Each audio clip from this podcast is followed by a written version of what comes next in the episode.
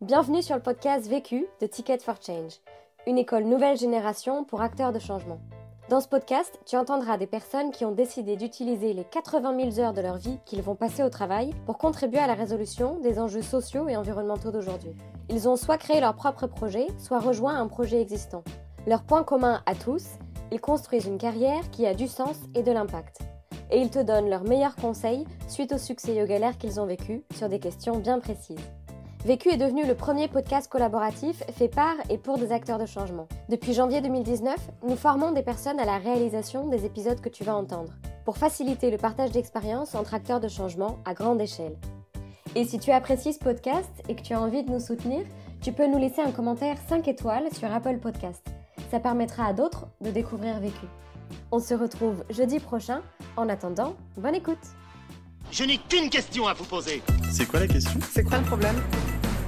Vécu À chaque galère, des apprentissages. Vécu, des retours d'expérience pour gagner du temps et de l'énergie. Je suis Véronique, j'ai 36 ans, je suis intrapreneur, je travaille au Fonds solidaire Valrona. Euh, Valrona, c'est une chocolaterie dans la Drôme, à une heure en dessous de Lyon. Et être intrapreneur, c'est-à-dire que j'ai créé mon projet au sein de l'entreprise euh, dans laquelle j'étais responsable qualité réglementaire euh, auparavant. Ça fait euh, aujourd'hui trois ans et demi que j'y travaille.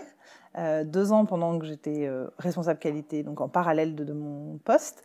Et maintenant, ça va faire euh, un an et demi que je le fais à temps plein au sein du Fonds solidaire Valrhona. Et mon projet, ça s'appelle Graines de pâtissier. C'est un programme pré-CAP pâtisserie d'initiation au métier euh, du coup de pâtissier pour les jeunes entre 16 et 25 ans qui sont en décrochage scolaire.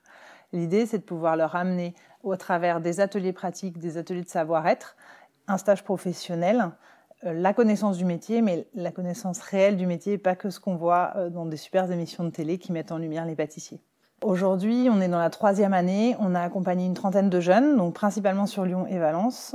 Et on a eu trois diplômés, mais surtout des diplômés du CAP pâtisserie qui ont continué en mention complémentaire, ce qui n'était pas prévu. Et on en a sept qui sont en train justement là de préparer leur examen euh, qui a lieu en mai-juin. Et cette année, en 2019, on ouvre deux nouvelles sessions, donc on va accompagner 40 jeunes sur toute la France, puisqu'on sera à Lille, Paris, Lyon et Valence. La question. Alors, moi, je vais vous parler de l'énergie et de comment garder son énergie euh, tout au long d'un projet euh, d'intrapreneur ou en tout cas un, un projet euh, d'entrepreneur. Bref, qu'on monte depuis le début, euh, from scratch. Le vécu. Euh, c'est une question qui me parle parce que du coup, j'ai démarré à trois ans et demi, euh, qu'il faut convaincre en interne, petit à petit, strate après strate, d'abord son responsable, ensuite sa direction générale, euh, faire comprendre à son équipe. Il y a eu des moments, euh, en effet, bah forcément, en fait, si je veux symboliser euh, mon énergie, ça va être plutôt une onde. Donc il y a des hauts, il y a des bas, mais surtout c'est une onde qui se fait de manière, enfin avec un centre qui a un équilibre vraiment une ligne droite. Et cet équilibre, c'est ma conviction qu'il faut faire quelque chose, qu'il y a quelque chose à faire. Mais en attendant, euh, ben des fois c'est beaucoup d'énergie, puis des fois on en a moins parce qu'on n'arrête pas de rencontrer des cailloux, des choses enfin, moins agréables et du coup des travaux à faire, ou on se sent tout seul, ou voilà. Donc oui, l'énergie c'est quelque chose qu'il faut gérer parce que même si on est convaincu à un moment pour passer à l'acte et mener les actions, il faut de l'énergie. Sinon on va pas aller très loin. Premier apprentissage. Alors le premier c'est vraiment de s'aligner d'être en phase avec ce qu'on veut et d'aller explorer, mais tout au fond de soi-même, le plus qu'on peut possible, euh, par du développement personnel, par des stages, par des lectures, euh, voilà, pour euh, vraiment s'aligner entre ce qu'on a envie de faire, cette conviction, et soi. Parce que là, on va pas perdre d'énergie. Si on n'est pas aligné, on va tout le temps avoir des petits dysfonctionnements internes, des petites incohérences à régler, et, du coup, on perd beaucoup d'énergie. Euh, pour ça, j'avais un bouquin qui m'avait pas mal aidé, qui était Marie-Lise Labonté, euh, Les cinq blessures de l'âme, qui du coup m'ont permis de mettre des mots sur des choses personnelles et du coup d'avancer et de me dire ah oui, il y a ça, de comprendre des mécanismes aussi. Et du coup, de, le fait de le comprendre, de mettre des mots, bah du coup, moi, ça m'a libéré et du coup, ça apaise et ça permet de libérer, de mettre de l'énergie sur autre chose, quoi. C'est vrai que c'est une partie qui est très personnelle, mais je pense que tout changement, si on veut l'amener dans l'entreprise, il doit commencer par soi-même. Donc du coup, il faut aller. Enfin, moi, je pense que cette partie-là est importante à creuser. Donc du coup, il y a un deuxième euh, séminaire, enfin un séminaire qui m'a particulièrement marqué, qui m'a particulièrement permis d'être aligné, que j'ai fait là à la rentrée, qui était du coup soyez le changement. Oui, mais comment? Et ce oui, mais comment il m'a parlé? Parce que c'est bien beau d'être le changement, mais du coup, ça m'a permis d'aller retrouver en fait le potentiel que j'avais, d'aller l'explorer et de le faire en groupe et avec un groupe dans lequel, ben, du coup, comme on est tous allés chercher nos potentiels ou en tout cas explorer ces voies-là, on a construit et tissé un vrai fil d'or qui fait qu'aujourd'hui, j'arrive à expérimenter le seul et pas tout seul. Mais du coup, et, du coup, ce qui est important pour moi, c'est que oui, je suis seule et c'est moi qui vais faire les actions et dans mon potentiel et dans mon alignement, c'est moi qui y vais. Donc maintenant j'y vais, je sais pourquoi. Dans l'entreprise ou pas d'ailleurs, pour l'instant c'est dans l'entreprise, mais peut-être demain ça le sera pas, mais c'est pas grave, j'y vais. Par contre, je sais que autour de moi j'ai un groupe qui, qui est là. Et ça, c'est hyper riche, soutenant et, et fort, en tout cas. C'est un très, voilà, c'était un très très beau séminaire. Quatre jours. Deuxième apprentissage. Mon deuxième apprentissage, ça va être vraiment de passer dans le concret. Parce que sinon, en fait, moi, je l'ai fait l'expérience de rester pendant, je pense, neuf mois en traversée du désert dans mes super fantasmes et mes super peurs. Euh, alors que pourtant, on me disait de passer à l'action, mais j'y arrivais pas. Et du coup, j'ai euh, deux vraiment déclics qui m'ont permis de me dire à un moment, mets-toi en mouvement et passe à l'action et saucissonne et découpe même le plus petit pas. Fais-le. Le plus petit pas, ça peut être passer un coup de fil, ça peut être prendre un rendez-vous. C'est juste ça. Mais si on a pris un rendez-vous, déjà, on va se mettre en mouvement parce qu'on va le préparer, parce et ça débouchera sur autre chose. Mais déjà, ça, c'est hyper important. Dans les, neuf premiers mois où j'étais euh, dans mes fantasmes, là, je pense que j'étais vraiment dans la peur. Je me sentais pas légitime, un vrai problème de légitimité. Et je me disais pourquoi moi? Enfin, j'avais plein de. Justement, j'étais pas alignée en fait. Je pense que j'avais pas été creusé vraiment le pourquoi. Et du coup, dès qu'on me disait quelque chose, je me remettais en doute. Du coup, j'osais pas franchir l'étape d'après. En entreprise, quand on arrive et qu'on est intrapreneur, on, est mis un peu sous les feux de la rampe. On sait qu'on est observé. On sait qu'on va faire euh, le premier pas peut-être pour d'autres demain. Et du coup, c'était beaucoup de pression. Sur lequel finalement il faut passer parce que c'est pas voilà, c'est- elle est pas si grande que ça. Mais du coup, je voilà. Et pour moi, ce qui était, j'aime bien, j'ai cette image-là, ce qui pour moi était un, une tour Eiffel. En fait, c'est un Lego. Enfin, tu vois, j'avais vraiment une espèce de disproportion entre les, les réalités, quoi. Moi, c'est une espèce de tour Eiffel, alors qu'en fait, pour euh, mon DG ou ma, responsable, c'était la taille d'un Lego, quoi. Le sujet n'avait pas l'importance que je lui accordais. Et du coup, ça de lui accorder autant d'importance, ça m'empêchait de, le faire, quoi, et de passer à l'action. Au cas où ça réussisse, quoi.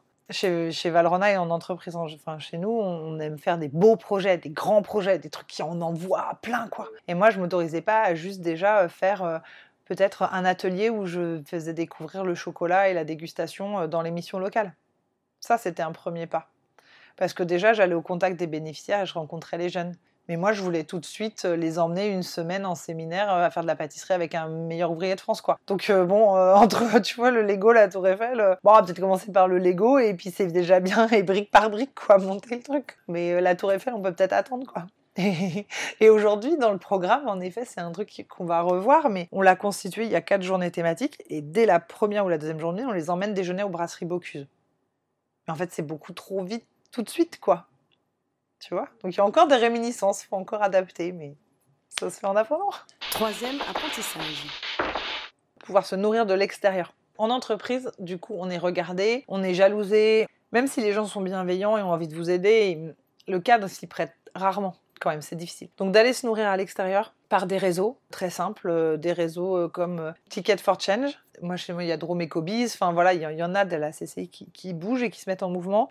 Le réseau, donc c'est une chose et je pense que c'est important de passer sur des physiques et aussi de se sentir ensemble euh, et de l'entretenir. Peut-être pas en prendre 50 hein, des réseaux, mais un et on s'y sent bien et on y va, quitte à changer. Et aussi après, ça peut se faire au quotidien euh, via des films, des conférences, enquête de sens. Bon, demain, c'est les plus connus. euh, des bouquins euh, comme euh, La richesse des pauvres euh, qui raconte l'histoire de Kawat Kalinga, euh, euh, L'éveil des consciences ou euh, voilà de Pierre Rabif. L'é- L'économie d'Emmanuel Druon, qui était euh, très très riche, enfin qui montre euh, voilà tout ce qui peut se passer ailleurs. N'hésitez pas aussi. euh, moi, j'avais commencé en envoyant le DVD de Enquête d'essence à mon service RSE en leur disant vous organiseriez pas une projection, ce qu'ils ont fait.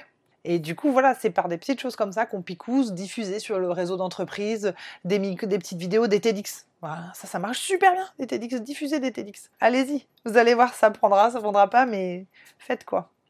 Je pense qu'il faut pas s'interdire de choses en fait. Quatrième apprentissage.